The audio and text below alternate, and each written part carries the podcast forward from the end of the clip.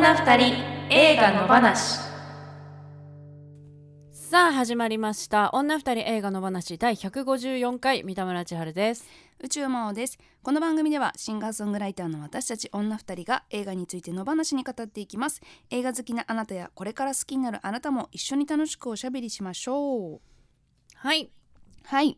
ということで、えー先日6月4日に番組3周年記念イベント「野放ち現地集合ボリューム2はいありがとうございましあたりがとうございましたご来場の皆さんありがとうございまねす、えありがとうございますう、うん、結果めちゃくちゃいいイベントになりまいいしイベてントでしたね本当に思いのほか うん思いのほかおかげさまでね、そうですねまあ久しぶりっていうのもあったしどうなることやらっていうのもありましたけどもはいはいはい、結果的にいそいうイベでンすトよになりましたおかげさまで。ねえ、はいよかったですねやれてねうん、私その最後にグッズとか皆さん買ってくださってる時に、はいあのお客さんの皆さんとはお話ししたんですけどうんあの三田村さんのファンでっていう方もいれば、うんうん宇宙魔王のいつものライブ来てくれてる人もいればうん全然見たことない方はいはいはいはいこの野話を聞いてきましたみたいな人もうんいましたね何人かそうですね、うんそうだから私たちのライブとかを生で見たことはないけど、番組のファンみたいなうんことかな、ねねえうわ本当にいたみたいなえね えそうなんで感すじよでうん、どっちかっていうとこの番組のリスナーさんはそういう人の方が多いはずっていうか映画の感想を聞くために聞いてる人の方が多いはずなんで、本当はね数字からいくとねそうそう、うんあのサイレントリスナーってやつですかそうそうそうんうあ実在するんだってい うそうそうそうそう我々としてもねいやーでもそういう人の方がやっぱりハードルが高いわけじゃない、まあねイベント来るってねそう、ん、本当にありがたいよね、本当ですねあそうそうでねその、うんそんななんていうのこの野放しのファンではいイベント来てくれた方からメールいただいたんだよねうんうんうんそうなんですよそれじゃあちょっと読みましょうかはーいえっ、とラジオネームツナさんありがとうございます、ありがとうごえざーい三ます、田村さん、真央さん、佐用さん先日は素敵なイベントを開いていただき本当にありがとうございました記憶が薄れないうちにメールをしておきたいと思いこんな時間に失礼いたします今回は現地集合ということでみんなが楽しめる話題のチョイスをチョイスをしてくださりましたね私は普段映画をそんなに見る方ではないのでその設定がとてもありがたかったです皆さんの意見を聞きながら私は一番さよさんの感覚に近いかなと思いましただからといって三田村さんや真央さんのような映画に詳しい方と全く被らないというわけではなく皆さんそれぞれに共感できる部分があって面白かったです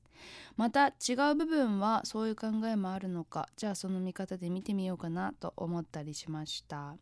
最後は人それぞれというおおらかなまとめになりましたがどれも否定するものではないですし話の流れ上しっくりきて私は好きなまとめでしたわらゲストのさよさんは率直な話し方が心地よくビール片手に申し訳ないとおっしゃってましたがしっかりお仕事をされていってさすがだなと思いました真央さんと2人で楽しそうに歌われたり実は週末に別の顔もあるなんて真実も判明したりしてがっつり爪痕を残されていきましたねさよちゃんですねさよちゃん、うんスナックイベントとかねスナックやってたねりするんでねは、はいい、後半のライブもとっても素敵でしたサブスクでは時々2人の曲を聴かせていただいていましたがやっぱり生は違いますね三田村さんの強く美しい声とすごく真摯な歌詞真央さんの可愛らしくて不思議に耳に残る透明感のある声とキュンとする歌詞対照的だけどどちらもとっても素敵でしたずっと歌う歌うめえって思ってました わらこうして音楽の世界でお二人が出会って私たちもその空間に混ぜてもらえて本当に幸せに感じますありがとうございますありがとうござい今ま回す私は鹿児島から飛行機で来ました、うん一時は台風で諦めようかと思いましたが、なんとか来れてとても思い出に残る一日となりました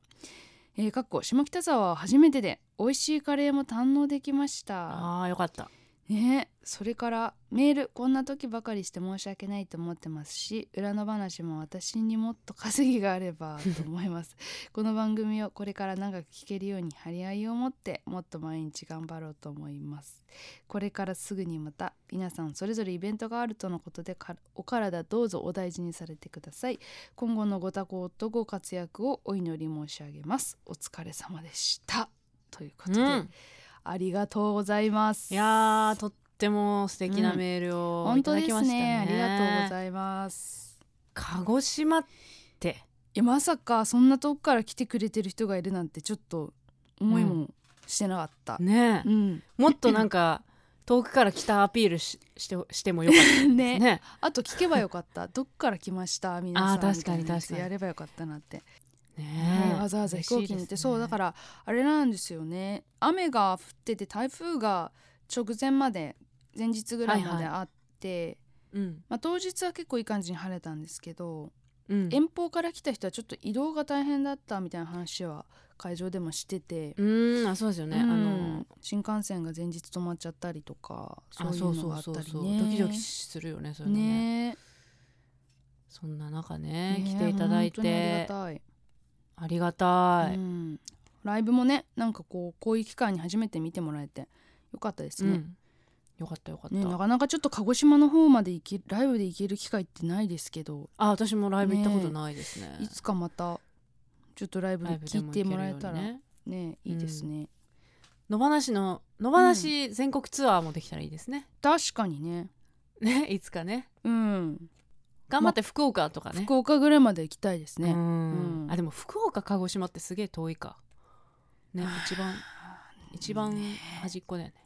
あの東京よりはそう綱さんがいるっていうことで鹿児島にしてもいいですけ どねああそう かでもそれ綱さんんのプレッシャーすごい、 絶対来なきゃいけないうんだしなりますちょよっと家族親戚一同呼んだ方がいいかなみたいな思っちゃうから、そうですねあでもねうん鹿児島ね、私ね祖父の生まれが鹿児島であへえそうでなんか結構ね知り合いもいっぱい住んでて、じゃあそっちの線で、ね、なんなんとなくねルーツ的なものはあるんですよ、あっちにああ、いありますねじゃありますね可能性ああります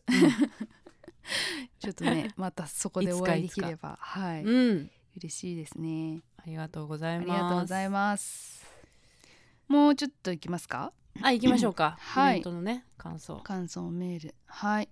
えっとココペリさんうんはい三田村さん宇宙さんこんにちはいココペリココペリと申しますいつも楽しく会長しております、はい、今日は天気が晴れでよかったです帰りの電車の中でメールします当日ですね、くれたんですね、うんはい3周年イベントとても楽しかったです2時間ほどの時間でしたがまるで2分のように感じました 楽しい時間はあっという間ですですねゲストのさよちゃんトークがうますぎてびっくりでした女二人のトークはいつも楽しいけど3人になるとさらに盛り上がりますねえーそれとイベント前日の真央さんの雑キッチンであったさよちゃんのサインの話ですけど結局サインは作ってないとのことで代わりに証明をしてくださいましたそうあの物販のグッズにねうはいはい宇宙タもオル三ね田村千春のサインを入れたんですけど、まあ、さよちゃんもね、してくれたということうんうんでしたが、うんただの署名だったということですね。そうですねはい、素敵えですこれからの野放しの配信も楽しみです。微力ながら野放しのこともお二人の音楽活動も応援します。ということでいただきました。はいはい、あありりががととううごござざいいま。ますすそうそうあの3周年記念タオルう、ん、もね結ね構買っていただいて、そうですね。そう、んその後にライ二枚ブ、買いとかね、あ、そうですね。うんライブその後いあの別のところでライブした時に、あのタオルないのって聞かれましたね。持あってあきてよとかって言われて、確かにそれぞれのライブで売るっていうのもありなのかなって思いました。ちょっとずつ持っていきましょうねえココペリさんありがとうございます、ありがとうございますえーもう一通いただいてます、はいシネマヒーロー名曲さんいつもありがとうございます、ありがとうございますえー三田村さんもうさんこんばんはイベント野放し現地集合ボリューム2お疲れ様でしたトークテーマでは特に三田村さん発信の SF 談義や真央さんの不穏なムード好きさゆちゃんの超話題になってるやつが興味深かったです1時間ほど盛り上がった最後に人それぞれに落ち着きまさにオチがついた感じでした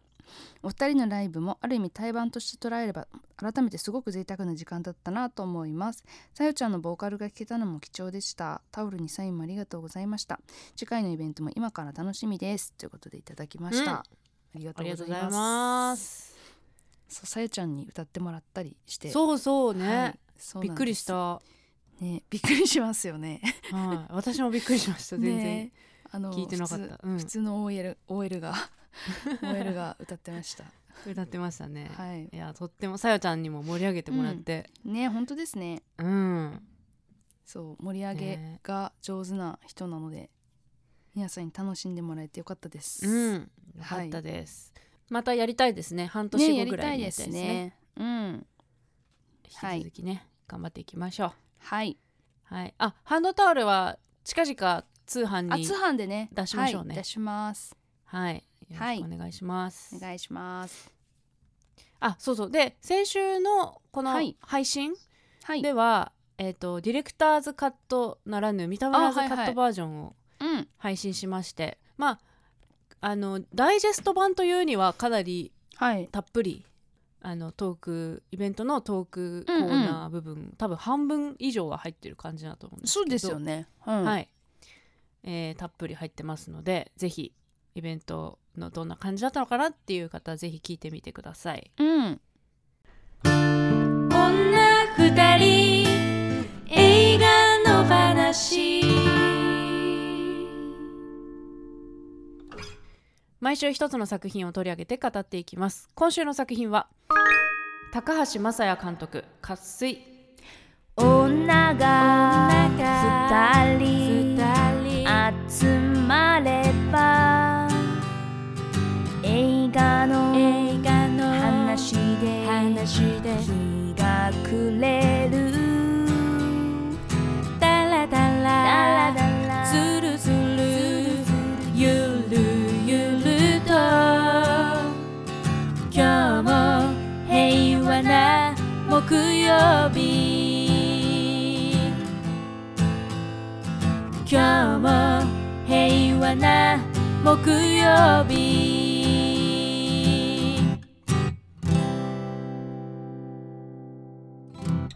凶悪孤狼の地などを送り出してきた白石和也監督が初プロデュースを手掛けた作品生田斗真を主演に迎えて送る人間ドラマ作家川林満の名編「渇水」を原作に心の渇きに目が心の渇きにもがく水道局職員の男が幼い姉妹との交流を通して生きる希望を取り戻していく姿を描く市の水道局に勤める岩切俊作は水道料金を滞納している家庭や店舗を回り料金徴収及び水道を停止する停水執行の業務についていた日照り続きの夏市内に給水制限が発令される中貧しい家庭を訪問しては意味嫌われる日々を送る俊作妻子との別居生活も長く続き心の渇きは強くなるばかりだったそんな折業務中に育児放棄を受けている幼い姉妹と出会った彼はその姉妹を自分の子供と重ね合わせ救いの手を差し伸べる監督は岩井俊二監督作や工藤官九郎監督作で助監督を務めてきた高橋正也2023年制作日本」はいということで、まあ、このはい作品はですね、あのー角川さんはいと配給配給会社かな、の角川さんからはいご招待いただいてあの私だけなんですけどはい試写会に行かせていただきましてはいねあの見てきました、うんそう見たのは結構1ヶ月ぐらい前かなとうーん思うんですけどはいはい行ってきましたよもうで真央ちゃんも私はね行けなかったんですが、はいはい劇場ではい普通に行真央ちゃんはねってきましたうんはいということでまあちょっと今日も語りたいこといっぱいありあるのでそうですねはい、うん、の前に、はい、えー、とこの渇水を見たからの見た方からのメール読みましょうはい。野放しでもよかさん。渇水お題になる前に鑑賞しました。えー原作があるようですが映画は物語として丁寧に作られている内容だなと思いました姉妹の子役2人の演技がいいそして子供のお母さんがダメだなとすいませんこれが感想でしたということでいただきました、うんはい子供がねはいはい出てくるんですよ何人かちらほらと何人かねあーそうですねそうそうそう、まあ主に3人うん主に三人はいでもこの姉妹の、うんまあ、特に妹ちゃんがなんかすごい良かったなと思って、おーおーおーおーおーおー芦田愛菜ちゃんみたいな感じのねなんかすいごいすごいすごいかハキハキ喋るし、うんうん、理髪そうなねで妹はそんな感じなんだけど理髪そうな感じなんだけど、うんお姉ちゃんがちょっと暗い雰囲気を出してるのはあーあ確のかあにの子の雰囲気はすごいなんかこうんうもうもうちゃんと役者さんとしての個性がすごい放たれてるう感じが、うんんしまあーした。そうねちょっと影がある感影じがある、うんなんだけど子供らしいっていうか、うんところもあるし、うんうんうん、そんなか感じでしたね、うん、しっかりしてんだこのお姉ちゃんがそうなんですよ。ねしっかりしすぎなぐらいしっかりしてんだうよね、んね、子供のお母さんは門脇麦ちゃんでしたね。そうですねなんか意外でしたね母親意外役とっていやそううん麦ちゃんいや年齢的にまあでもなくはないかあのそうなの麦ちゃん、うん調べたらうん30歳とかだったと思うんだよね門脇そう麦でさんっすてよねだからまああ、まああおりえるっちゃおかしくはないうんう、うんん、ねはいはいということで感想ありがとうございますありがとうございますはい。女二人の推しポイント。この映画の推しポイントをお互いにプレゼンしようというコーナーです。今日は、はいまおちゃんからです。はいえー、っとうーん大枠な感じのとこからはいい。きますはい、えー、宇宙回ってき推しポイントその1水道局員という立場から見えてくる自然災害と弱者の関係性というのに非常に興味深く見ましたこの低水執行っていう業務を担わされている水道局員が生田斗真さんなんですけど、うん。その低水執行するっていうことは料金を滞納してるという人、でその滞納が度重なっていて、うん。でたあの督促をしても払ってくれない最終手段としての低水っていううん。ことでそれをしに行くお家まで訪問してうん。今払ってもらえないようでしたら今ここで止めますよという役うん。割をやらやっているうん。のがこの生田斗真さんなんですけどいわゆる公的な仕事ってそそういう人とも関わっていくことになると思うんですけどそのそういう、あいろんな、うんなんていうか、も問題というか、はい訳を抱えた。うん、生活環境とか経済状況に問題を抱えた人たちと関わらざるを得なくて、うん特にこの定水執行の業務になってるこの磯村君と生田斗真コンビは、やっぱそういうものと向き合わなきゃいけなくてうん。でその何人かその滞納者が出てくるんですけど、うん。まあ、ここの描き方もうちょっとそれぞれによってもよかったんじゃないかなとは思ったんですけどなんかどういう理由で滞納しちゃってるのかみたいなのがうん。うん。うん。もうちょっと見えた方がそのかん考える。る材料にはなるのになっていうのは思ったんですけど、まあ、いろんなタイプのうん。うん滞納者がいて、うんでまあちょっと強気には出てくるんですよねみんなそのうん。払え払えねえよみたいな今払えねえからどっか行ってくれみたいなうん。うん。態度で出てくるわけなんですけど、まあ、それぐらいの気持ちじゃないと何ヶ月も滞納してられないと思うんですけどそうまあでもそういう風になっちゃう人たちにもいろんな理由があってっていうのもまあちょろっと描かれたりはするんですが、なんかそういううー人たちがたくさん出てきて、まあ、どういう環境でそういう料金滞納が起こっちゃうのかと。でなおかつその舞台がえっと日照り続きの夏っていうので、うん。全然雨が降らないもう水が本当に貴重なものとしてみんうんな高給水制限の中生活しているような状況、うんうんで、えーさらに、まあ、そのそういった人たちの水を止めに行くっていうなんかそういう話になっていてなのうでんその、何か自然災害が起きた時にとかもそうなんですけどにあ自然災害とかが起きた時に顕著になってくるのがやっぱそういう社会的弱者の人たちにうがん最初にやっぱりそうやって断たれていくっていうかそのライフラインが。うんうんっていうのは、まあ、今回のコロナとかもそうだしこの映画のインタビューを別のとこで見た時にも、まあ、そのうん311との関係、うんうんあの東日本大震災の時との時の話なんかもしてたので、うんなんかそういう何か一大事人の人の力ではどうにもできないようなことが起きた時に一番幸せが来るっていうか最初に影響を受けちゃうのはやっぱそういう経済的にうん厳しい立場にある人たちっていうか。うんうんなんかそういうことも考えたりとかしてでそれが社水道局員っていう普段目にしない人たちの姿を通して描かれるのは結構面白いっていうかその興味深いとこだなっていう、うんうん、そこ、うんそれも当然人間がやってる仕事なので、うんそのその人間として何を考えるのかっていうか、うんみたいな、うん、規則以外の部分で人間として何を考えるのかっていうことをその生田斗真さんと共に最後まで考えていくっていううんでなんかそそういのうストーリーだったかな。そうだねうんそのし人も生田斗真さん演じる岩切のはい、自身の家庭の問題とかもうんうん重なってくるからね、そそこうにですもね感情感情があってそうそうそだからこの行動をし,、うんしたとかそういうのもね、あるしその彼がどう,、どう変化していくかとかねう、うん、いうのもこうドラマとして面白いなと、そうですうね、ん、そうですねはいで私もうちょっとライトなライとトなというか、えーところ行きたいと思いますはい三田村千春的推しポイントその1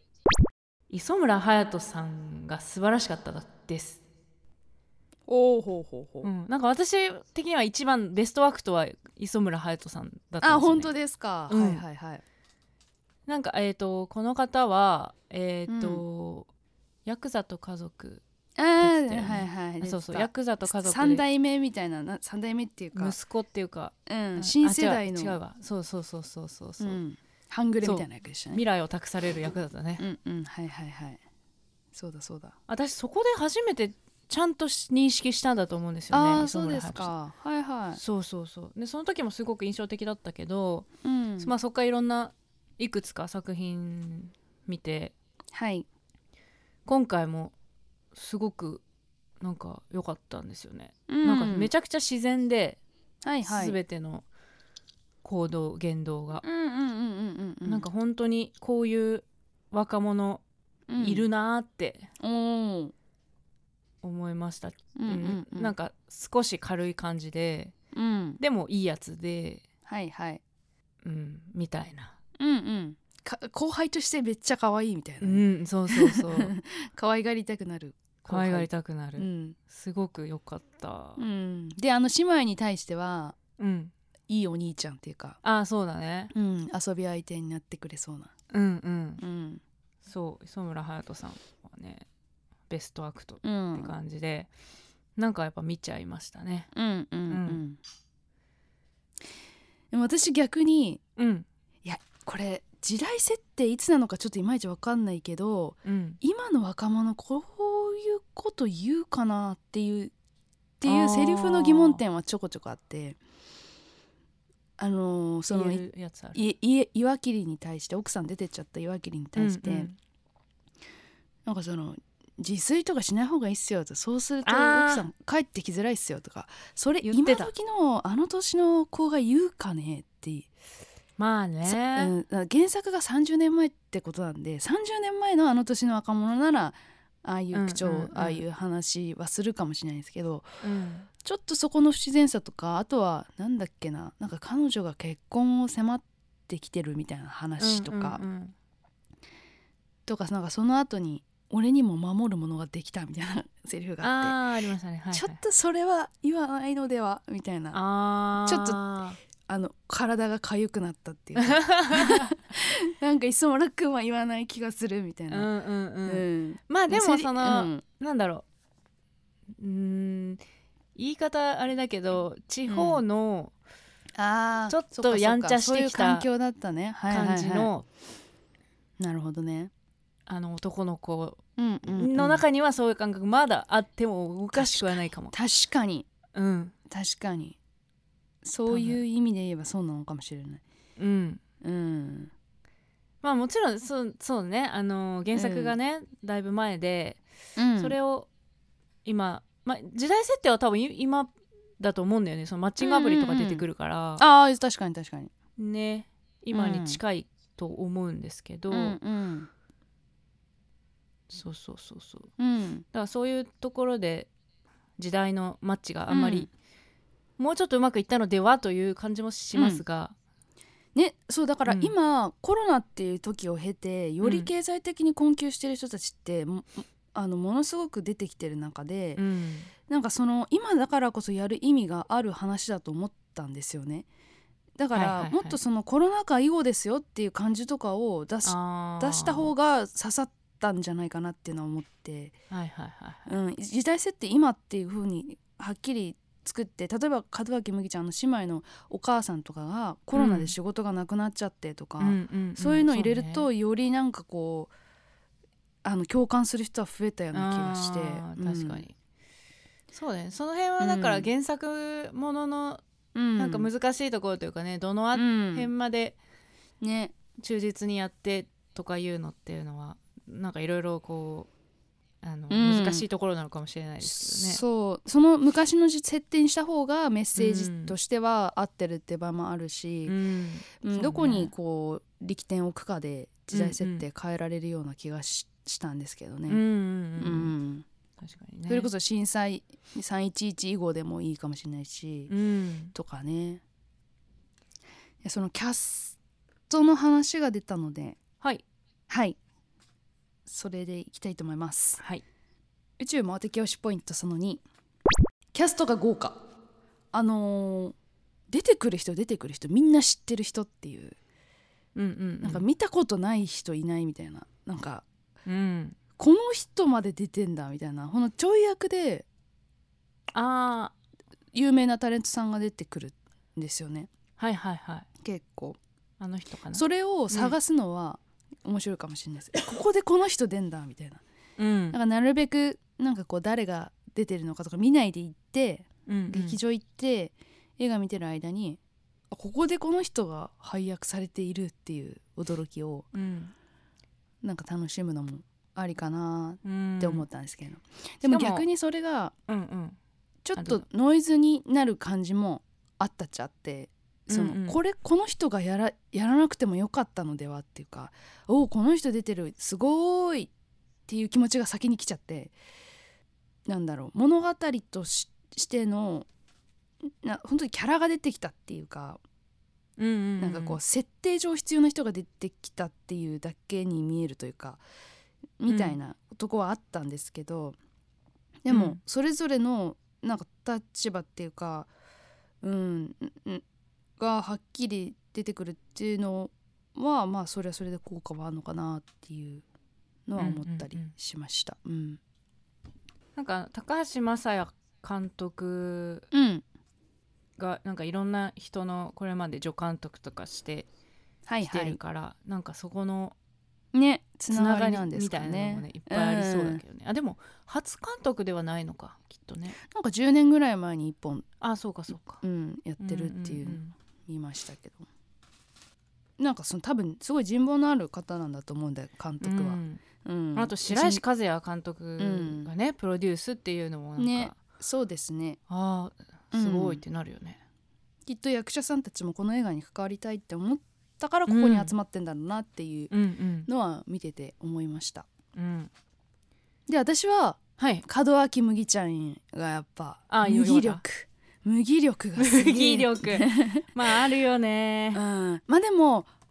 なんだろうなもうちょっとだからなんだろう全体的にそのキャラクターがステレオタイプになっちゃってるかなっていう部分はあるんですけど、うんなんかあれは麦ちゃんでよかったのかって話はあるんだけどその、うんうん設定とししてはベストな人なのかっていうと分かんないんだけどうんでもなんだろうななんかその人間がかん抱える葛藤みたいなものをややらせたらやっぱり麦ちゃんってすごい人だなと思って、うん、なんか母親としての自分だったりとか、うん、なんかその自分の人生とかってものに対してすごく葛藤を抱えてるっていうまださん言っても30歳っていうかなんかその、うんまだ若くてっていう状態のなんかこう安定してなさみたいなのうんが、やっぱあの人はすごくすごいうんいいなって、ううんん思いました。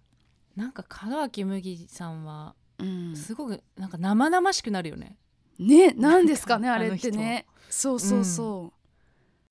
ドキドキするわそうそうそうそうそねう、な危うい感じと何,、うん、何かが起きちゃう感じがするっていうかね。ううんん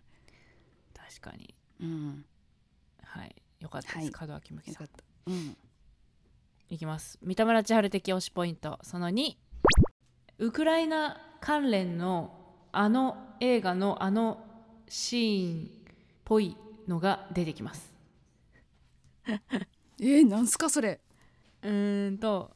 まあでもこれは普通にもう出てるからいいのかなはい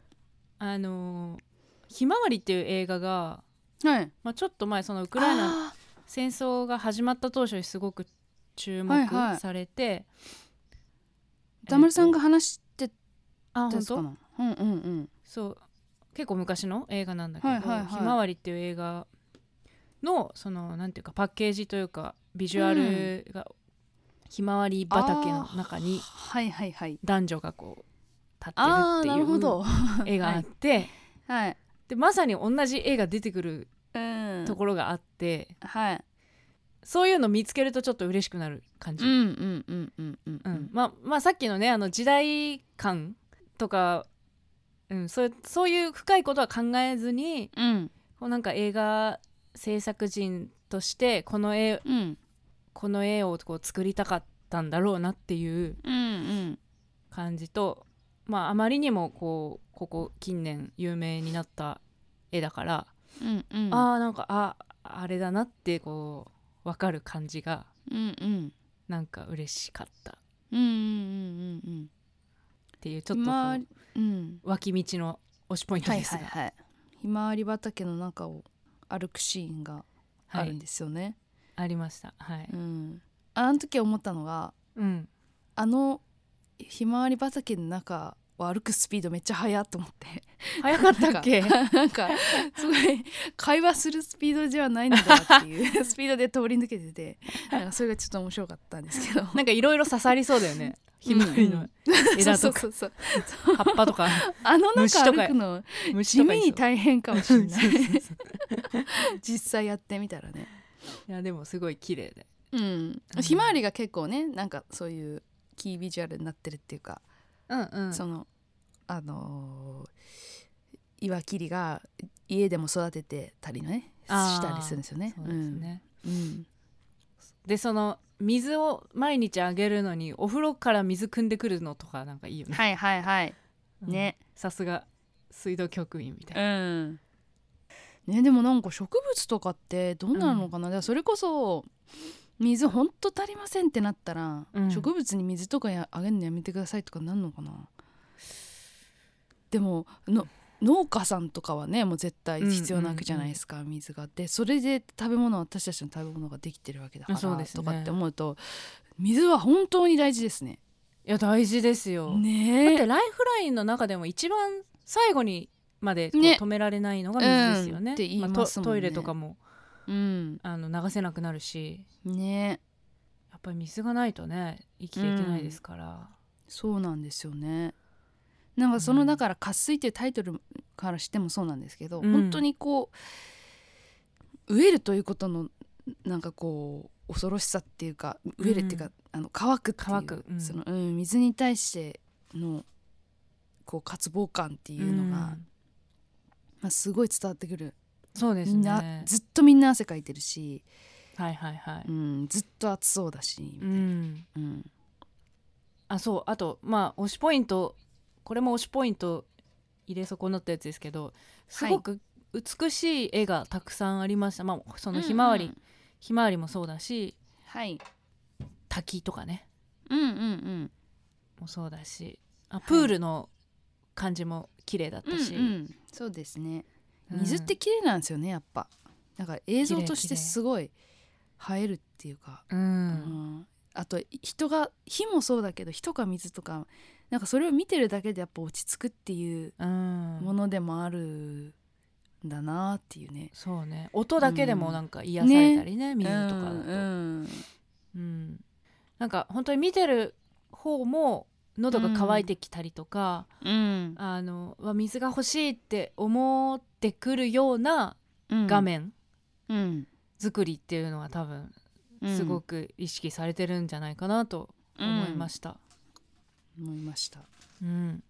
二人の話今夜のコーナー主人公への指針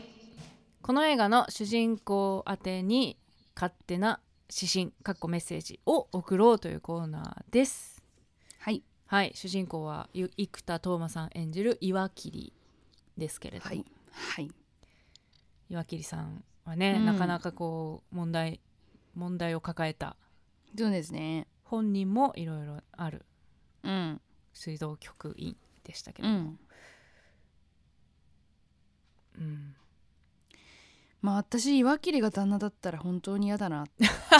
思いますけどね。だしこそのことは映画が終わるまで解決していないからなっていう。あー岩ね切が解決しなきゃいけないことってか君はまだ本当に理解していないっていう き気持ちで最後まで見てました確かにね、なんかね、まあ、これは裏で話した方がいいかもしれないですけど、まあ、最後の方で岩切はある行動を起こすんですけど、はいなんはかいそれを見て「お前そういうとこだぞ」っていう 奥さんに逃げられるのそういうところだからなって言いたくなったっていう説教 じゃん指針通がっていうね、うんちょっと岩切にはいろいろ言いたいことがあるなっていうのうはん思いました。その映画だとねやっぱり、うんあの多分入れら入れきれてないんうんだと思うんですけど、彼にもいろいろ幼い頃からのそのそうね環境だったり、りうん、あるるみたいですよ、なんか私ね、あのあの小説のはいはいはい、ネタバレサイトみたいなのをちょっと見ちゃって、はいはい原作のねうんそこだといろいろ書いてあったりしたんですけどあそうなんだ、そううん小説だとねきっと広げやすいでしょうねその自分の生い立ちとかそういうそう話そもうそうそうねうん確かにそうですね彼の人生とその彼の心の動きっていうのを追っていくっていうのは、もう一つのドラマとしてすごく面白くなりそうだなって思ったんですけど、うん映画ではそこまで描かれそこまではねそ描うかでれすてないんねですけどそのその先どう何をどう行動したのかが大事だぞっていう、 うんそうそうそとこですよね。ううんうんまあ主人公のことであの指針とは違うんですけど、はいへえと思ったのがはいあの生田斗真さん結構寄りの絵があー多いと思うんですけどそうですね今回ねうん、なんか見ててあ意外と生田斗真さんって肌そんな綺麗じゃないなって思ったんですよ。うん、うんうんうんあのなんかそばかすみたいななんか表現してたかな、デコボコしてるというかなんかシミっぽいっていうか、うんうんまあでもまあ生田斗真さんもそんなに若くもないしうんまあそうだよなリアルなところは、うんうんって思ってたんですけど、うんうんなんか見見たらメイクであれしてるっていうあやっぱりねことを読みまして、うんうんうんうんそうメイクでなんかデコボコを肌につけてるうんうんわあさすがだなと思いました、うんさすがとかそここだわってんだと思って、うんまあ、やっぱりそのジャニーズの生田斗真うんは肌綺麗なんだなきっとと思っうて、んうんねうんわざわざうんちょっと加工するぐらいうん加工しないと年齢に近づかないぐらいのそうそうそうそう肌の綺麗さなんですねそれはそうそのこだわりはねうんすごい、うんすごいなと思いましたねでももし生田斗真主演の映画とかうんもしかしたら初めて見たかもしれないあーなんだろうなんかなんかそうあですねりましたっけ、なん確かになんかその役者さんとしてのすごい実力みたいなのをすごい知ってるつもりだったんだけど考えたらなんか見たことあったかなと思うとなないかもと思っあー映画ってイメージはあんまないかもしれないですねなんてか、うんドラマとかドラマもやってたのかなドやラってたマなんかイメージですけどうんうね、んうん今ねウィキペディアを見るとはい人間失格ああでなんか見たはいあーなんかイメージあるな太宰のやつはいはいはいはい映画「有罪」あの「友の罪」って書いて、うーんあーなんかあーはいはいはいグラスホッパーで主演してますねうーんい伊坂幸太郎さんの原作のやつですね、なんかそのなんだろうジャニーズの生田斗真っていうイメージはめちゃめちゃ私の中にあったんですけど、うんしお芝居もすごくやっぱ実力がある人なんだなっていうのを再確認した感じだったんですけど、うんなんだろうななんかだから役者さんとしてすごいいいことだと思うんですけどうんあのーなんていうのかなその臭すぎないっていうか匂いが臭すぎない、あーお芝居っていううんなんていうかなうん、フラットなんだろうフラットフラットフラット、うんうんうんうん何でもやれんだろうなっていううんうんうんこの人は。でやっぱななんだろう自分じゃなきゃっていういうイメージをまあ木村拓哉さんみたいな感じなんかそのあーあの人あの人にしか成立しない役みたあいな確かに確かに うん、なんかそういうこととかなんかあの、あのー香取慎吾ちゃんとかうんもなんかこうなんだろう、まあ、決めたくては全然違うけどうんなんだろうお芝居の実力ありながらもあの人っていうキャラクターがすごい出てるっていうか、うんみたいなイメージあるんですけど、生田斗真君はそういうの全然ないなと思ってうんうんうんなんか普通の役者さんとしてやるんだななんなら脇役とかもいけるよねこの人っていうのが、うんあーうん、全然主演じゃなくてもはいいいはい気はいがしはいたは。ういはいんとかっていうかそっちやってった方が見たいと思思いましたわあー脇役の生田斗真が。うんうんううんんまあいろいろねやってるんでしょうけどもうんうんうん確かにそのなんていうんだろう人がそんな出てないうんうんうんいい意味でそうそうそうもっと年取ったらもっと良くなっていきそうな感じましたああーそうですねうんいいおじさんのうんいいおじさんになってね、わざわうんうざんシワとか書き込まなくていいぐらいのうん年齢になったら良くなりそうな気がした う、んうんうん、この人もでもそのさっきの姉妹のお姉ちゃんじゃないですけど、はいちょっと影があるというかミステリアスな部分もありますもんね。うそうかも確かにそういう役多いかもしれないですね、んあでもなんかハッピー野郎みたいな役もあるかどっちもできるんだな、うんこの人はきっと、うん、でもなんかこう顔の雰囲気としてうんやっぱちょちょっと物悲しげっていうのはありますよ、よね、なんかねあるある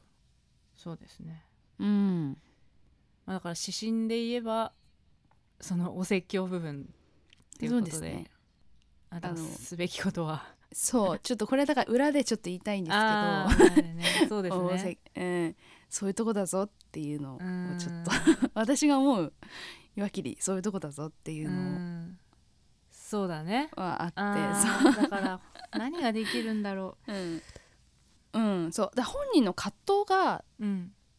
そういう水道対料金未納者滞納者たちに対しての自分の両親とそういう人たちに対して執行しなければいけないこととのこうせめぎ合いっていう話と、うんまあ、その家族に対する話とっていうのがあると思うんですけど、うん、んそのなんだろうな、うん、なんかその水道料金をはを滞納してる人たちに対してっていうのもなんか私的には最後こうしたらよかったんじゃないはあるんですよねあー彼が、うんまだ彼そがれはちょっとネタバレになっちゃうからね、そうそうそうそうそうん難しい部分う、うん、あるけど、まあそれをもしも考えるのも面白いよね、うんうんうんうんうんそうこうあの小説原作とはエンディングが違うんですよ、ねらしいですうね、んもっとね残酷なことに原作はあなあってるそうなんだ、うんそっかそっかちそらっっかとね見たんですけど、うんうんあだからあえてこうこういうラストにうんしたんだとは思うんですけど、うんうんうん、でもそれをこうもし、まあ、これそれがこの監督なりの答えであって、はいまあ、もし自分だったらどうするかなうんとか自分が主人公だったらとかいろいろ考えてみるのもいいかなとは思いいます。思いますはいもうあの私のえ説教に興味がある人は裏の話をちょっと 聞いてくださいはいはい今夜朝まで映画もいいよね二人の話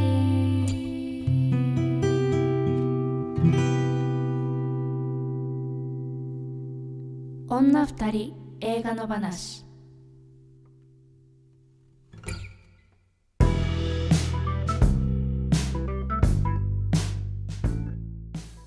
そうそうあのこのね姉妹のことあんまり触れ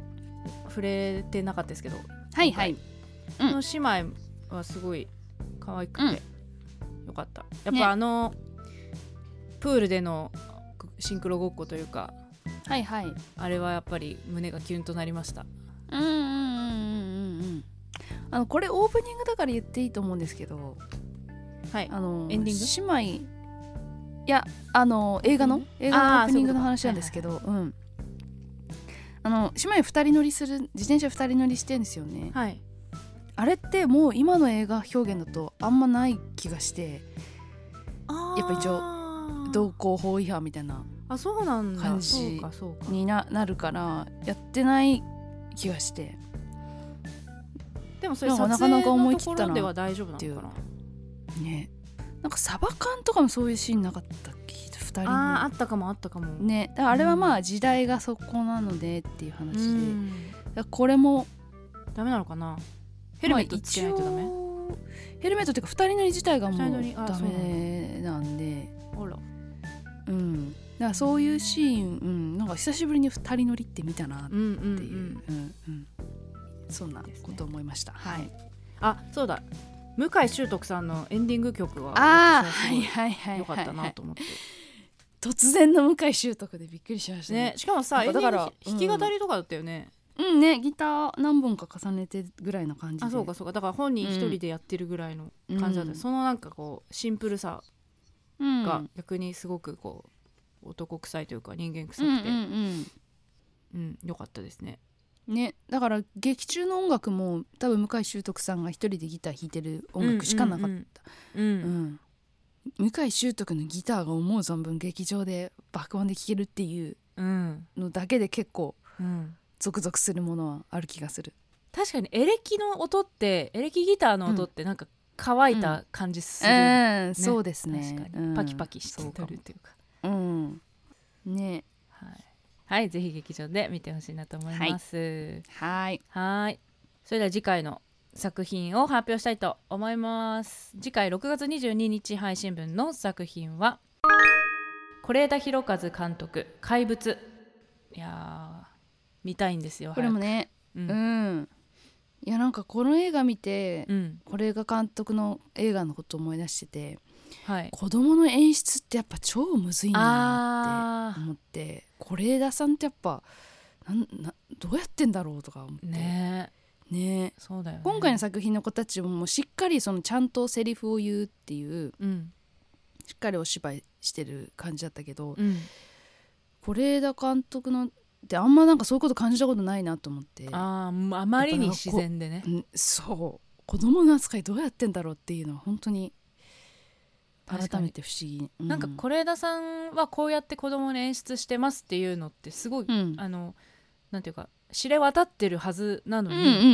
うんうんやっぱり実全際然にね違うよねね、うんまだそれを実践できる人は多分いないのではっていううん確かに、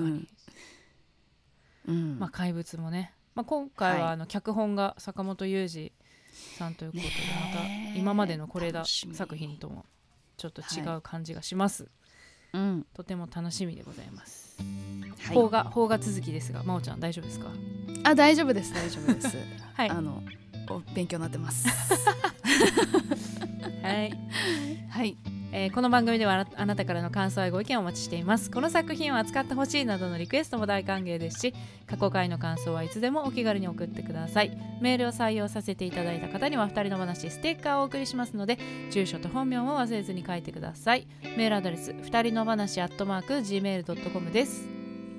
この番組はポッドキャストと YouTube で聞けますお好きな聞き方でどうぞ YouTube の方はコメントやチャンネル登録グッドボタンをお願いします、えー、Twitter、Instagram やって